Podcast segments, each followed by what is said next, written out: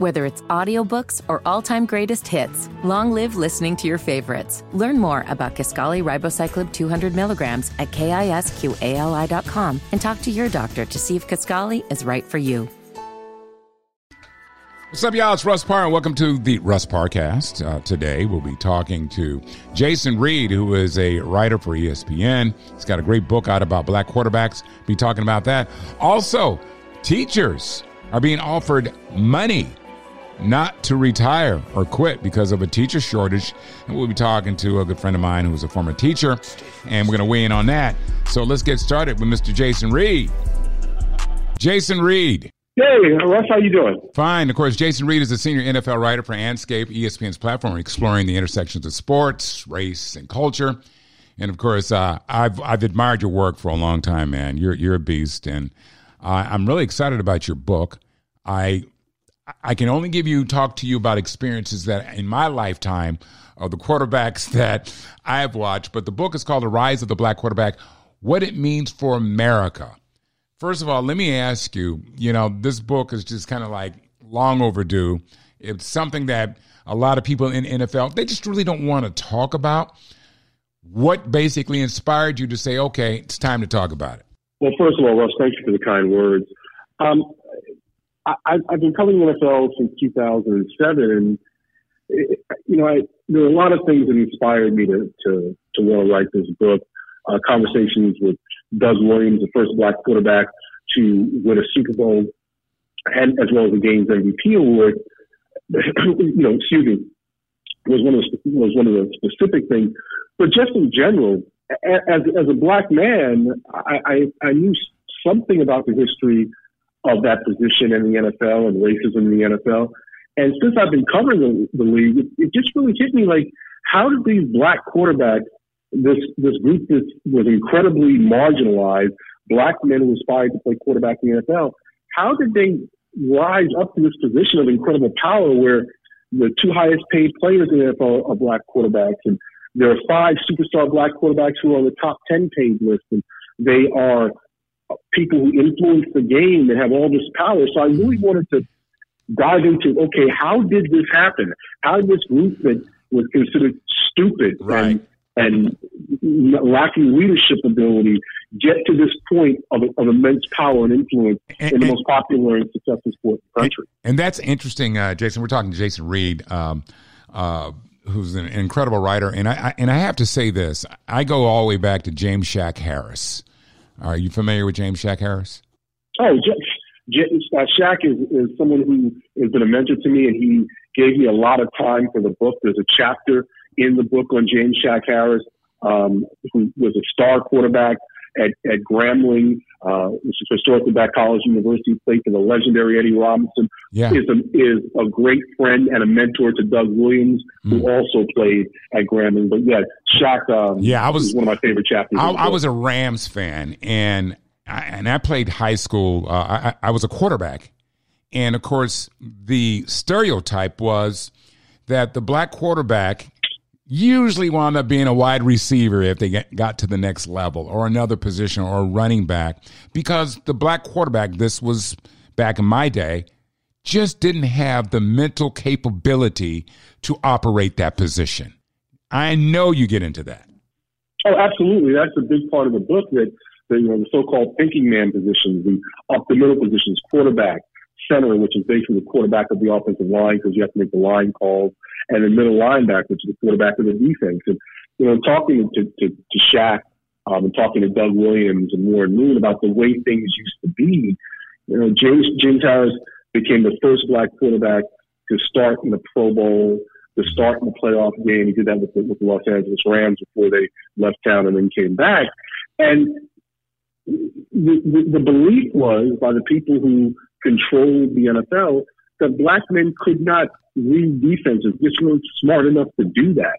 So you couldn't put them at the most important position because you would lose. That that was the right. thinking. And, and there was a time that, Dallas, that these guys changed that mm-hmm. because there was a time where you know black folks weren't allowed in the NFL, and to give them like the most important position. And, you know, and a lot of these athletes deserve that position. I, I remember James Shack Harris. I was a fan of the Ram fan. And this dude had a, a, a rocket for an arm. And, but, you know, as soon as there's a mistake, you know, you can hear the underlying, you know, your colleagues with the underlying racist um, kind of connotations as to uh, a limited ability to think. And that bothered me for many, many years. So I'm, I'm excited about reading this book because I'm, I'm going to get on a plane. I'm going to read this whole thing. But I, I have to tell you, man, it's like watching the Kaepernicks and watching the Lamar Jacksons and the Kyler Murrays and this new generation of, of, of black quarterbacks. It's got to give us a, you know, we got to pause and go, hey, okay, this is long overdue. These people deserve these, they deserve these positions. Um, one thing for you is like, I know that there's been a lot of uh, athletes that, that have, has influenced a number of us to be bigger and better. Uh, do you think that the black quarterback of this day is getting the respect due? Okay, generally speaking, things have never been better for African American men in the NFL who play quarterback. I mean, the the the money, the the attention they receive for their success on the field, the endorsements. So I just want to make that clear up front. However, as Patrick Mahomes of the Kansas, Kansas City Chiefs pointed out last week, there is still something where you where you see some of the language and you wonder, okay, well, why am I being evaluated this way as opposed to somebody else?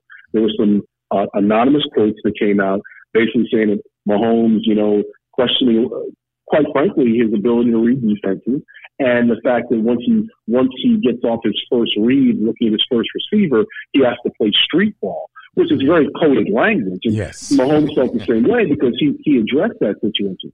Yeah, so so you know, things. Look, there's no question that that we are in the era of the black quarterback. There, there, there are superstar black quarterbacks in this league. There are young black quarterbacks up and coming. There's a pipeline coming from college. There's a pipeline coming from high school. But there is still coded language. We are still in America, and racism hasn't been eradicated. And I think Lamar Jackson has endured some of that because they always make comments about his ability to run. And so, you know, and sometimes, and, and, and correct me if I'm, I'm wrong, Jason, but sometimes I think when you have let's let's say a black backup quarterback, sometimes it's like okay, we're going to run this guy. He's going to run the ball as opposed to letting Tom Brady run that same play where he's running. I, I think that happens, and and if I'm wrong, yeah, I mean. Well, I mean, I, I can specifically talk about, the, first of all, what you mentioned about Lamar. Lamar you know, there's this lazy narrative around Lamar that he can't throw the ball. And I could point to metrics that show he's improved as a passer. Mm-hmm. But there were some anonymous quotes about how, well, you know, if they have to pass, they being the Baltimore Ravens, Lamar Jackson's team, that they won't win. But they, the, the Ravens have won games with Lamar passing the ball. That, that's a, it was absurd. Those quotes are just ridiculous. And, you know, back in week five last year, Lamar had one of the best passing games ever. I mean, with, with, you know, not just for him, I'm just mean period. Mm-hmm. And he's improving as a passer. He's not a finished product yet. So yeah, you know, you, you see a lot of these things and you hear them, and you know, it's fair to ask, where's this stuff grounded? Well, where's this stuff coming from? Yeah, the rise of the black quarterback, what it means uh, for America. Um, I know you're you're dealing with Colin Kaepernick's uh, peaceful protest, uh, which basically, you know, really uh, dealt with police brutality and bringing attention to it, and he paid the ultimate price with his career. Um, what is your position on Colin's position? Oh, there's no credible argument that can be made as to why Colin Kaepernick had to have his NFL career ended from a football standpoint. Hmm. Okay, like Colin Kaepernick is, is not in the NFL because he angered owners, he angered team owners because he took he took a stance and he, he, brought attention to systemic racism and police brutality. That's the only, those are the reasons he's not in the NFL because from a football standpoint, there was no credible argument that Colin Kaepernick has not been on an NFL roster. And, you know, you look at where this league is now, years after what Colin Kaepernick did, Patrick Mahomes in a video, mm-hmm. said, Patrick Mahomes in the Kansas City Chiefs in a video said to Luke, you know, Black Lives Matter. You, you know, you have to acknowledge this. Mm-hmm. And because of the power of Patrick Mahomes' success, the league did acknowledge it. So, but Colin Kaepernick started this movement, and he started a movement and was willing to stand on principle and risk losing his career. Mm-hmm. And he, in fact, did lose his playing career for no other reason. Than team owners were not happy that he was potentially costing them money. Uh, the book, by the way, um, "The Rise of the Black Quarterback: What It Means for America." I got to ask you because I, you know, many years on ESPN and all the work that you've done, um, you might be able to um, uh, make a comment about. Basically, we're, we're talking about uh, the uh, Cleveland uh, Browns quarterback um, who uh, just was received a six game suspension. We're talking about uh, Deshaun Watson. Um, what is your position on that? Um, do you feel that he should have got a six six game or a whole year, or do you have a position on it? Oh, look, look, yeah. I mean, the, league, the league wanted uh, a year long suspension and a hefty fine. Uh, the the disciplinary officer was appointed by the league and, and the NFL Players Union looked at what what looked at what was put in front of her. Sue, her name is Sue Robinson. The league made its argument. Um, the, the, the NFLPA and, and uh, Deshaun Watson's people made their argument.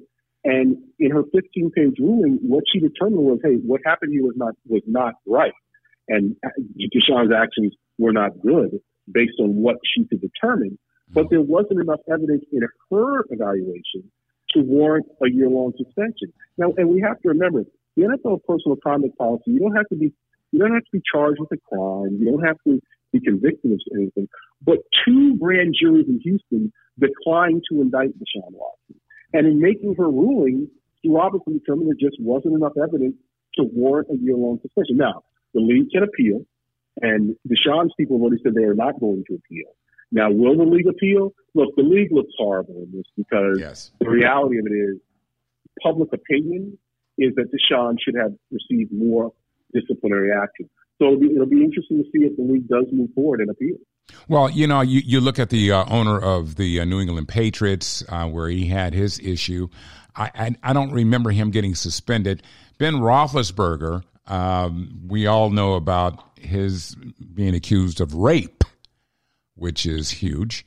Um, and I don't want to minimize all the victims in, involved with, with Deshaun Watson, but it just seems like there might be a little double standard. Now, Ben received a six game suspension. Okay.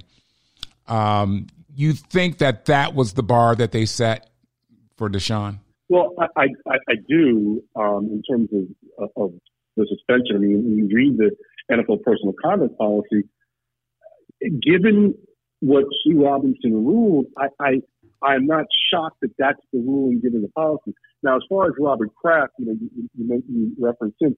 Robert Kraft isn't subject to the NFL uh, personal conduct policy. That that that's uh, clearly about that. That is specifically related to players. So mm-hmm. I get what you're saying. The optics aren't good, but it it, it, it, it it's it's not comparable under the collective bargaining agreement. Um, but look, we're really talking about optics here, and the optics about the, the Watson disciplinary action, they're not good, and that's why the NFL the NFL went into this knowing this, which is why I pushed for a year suspension and a hefty fine. Jason, I, I really appreciate you taking the time to talk with us today. The book, by the way, y'all, um, you guys got to check it out. The Rise of the Black Quarterback: What It Means for America. Uh, I cannot wait to uh, pour through this, man. This is uh, I'm a huge fan. I played the position, so I I can kind of relate, but on a high school level.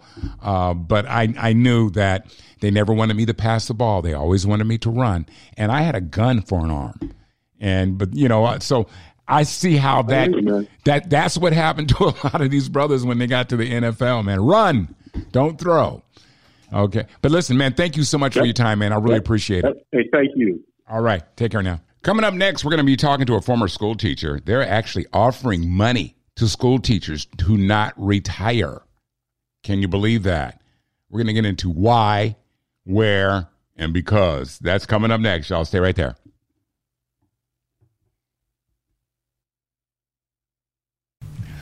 Welcome back, y'all. And of course, um, uh, right here is my coworker and, and of course, uh, one of the producers of my show, uh, Tanisha Nicole, who's a former school teacher. And we were talking about how in Des Moines, Iowa, they're offering teachers $50,000 not to leave their jobs mm. Amid a teacher shortage. And this is for like retiring teachers. I mean, there's some stipulations. You you have to be uh, 60 years old or older. Uh, you need 15 years of employment in the in that public school district, and um, I don't know. I, Tanisha, I know you taught for many years. Is this kind of insulting, 50K? It's extremely insulting because it just tells me that all those years you could have give more money because I'll tell you right now, being a teacher, they've mm-hmm. spent $50,000 throughout all those years to retire on their students, I'm pretty sure, on yep. their classrooms, on their education. You know, so to me, no. And, and I think when you get to that age, Russ, uh-huh. teachers aren't just leaving that are, you know, within that age and retirement just because of the pay, because they stayed in it for their passion. What yeah. it is is they don't feel supported when it comes to the job itself. It is just terrible. Especially by some parents. Oh yeah. Because there are a lot of parents that you know, basically view you as a glorified babysitter. Mm-hmm. Not all, just a few. They don't partake in PTA meetings. They don't show up to school. They don't sit down and go over the homework with their kids. And then when their kids go to school and they start acting out, the parents show up and want to know what the teacher did to make them act out. Absolutely. And we're also let's talk about the a- academics. So if mm. a child is failing or isn't doing well, instead of holding the children accountable for that, a lot of times it's like, well, what are you doing? You need to do this in your lesson planning. You need to put more videos in, and it falls on the teacher instead of the child. And administration, if you don't have a good administrator, nine times out of 10, they're going to make you do more work to clean it up. Well, you know, back in the day, they used to like try to put pressure on teachers to get the kids to pass standardized tests. Mm-hmm, I don't know do. if that's still the case. Oh, yeah, they do.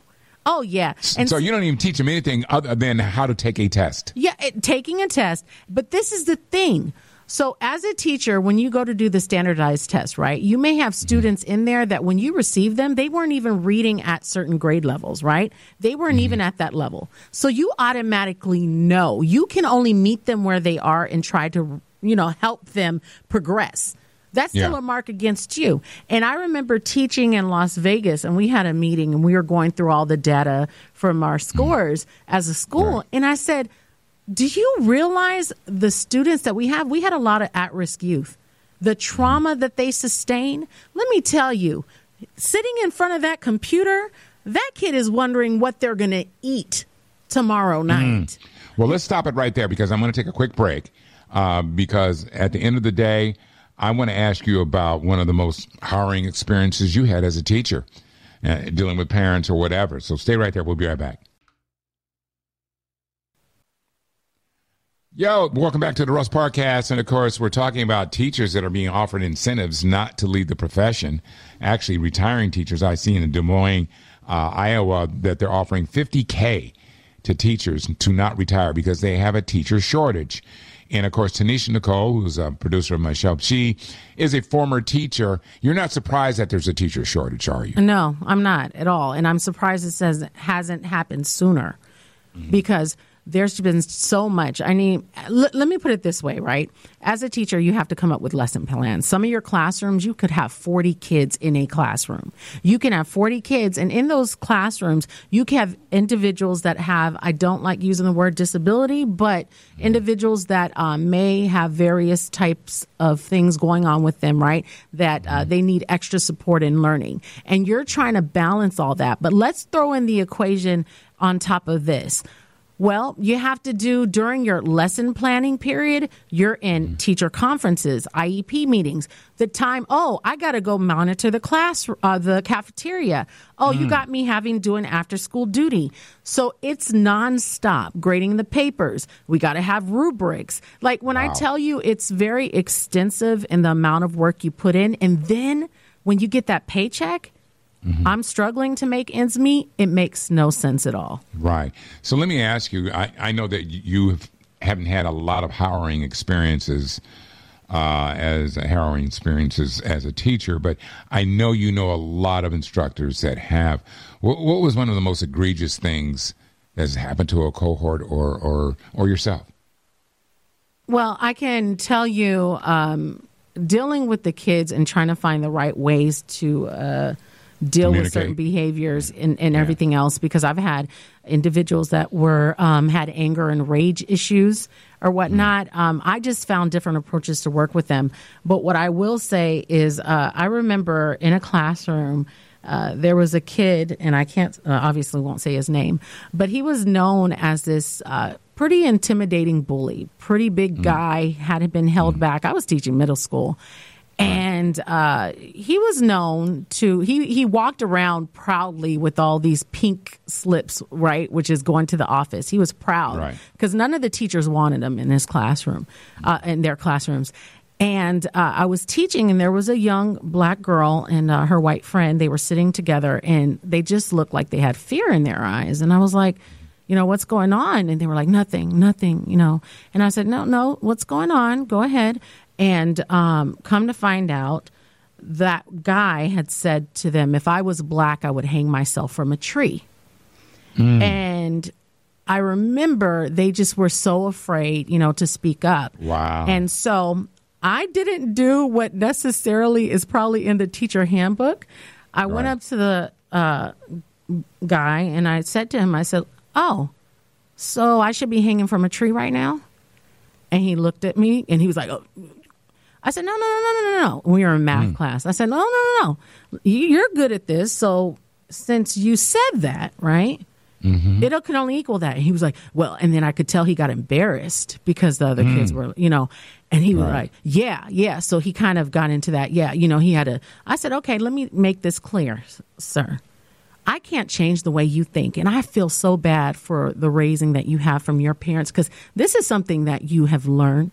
I said, mm-hmm. but don't you ever in my classroom, in my presence, ever say something like that ever again. Mm. So what I did the very next day, and I, I had went to, I knew the administration wasn't going to do anything. There was nothing. Mm-hmm. The boy should have already been expelled or suspended for things he had done.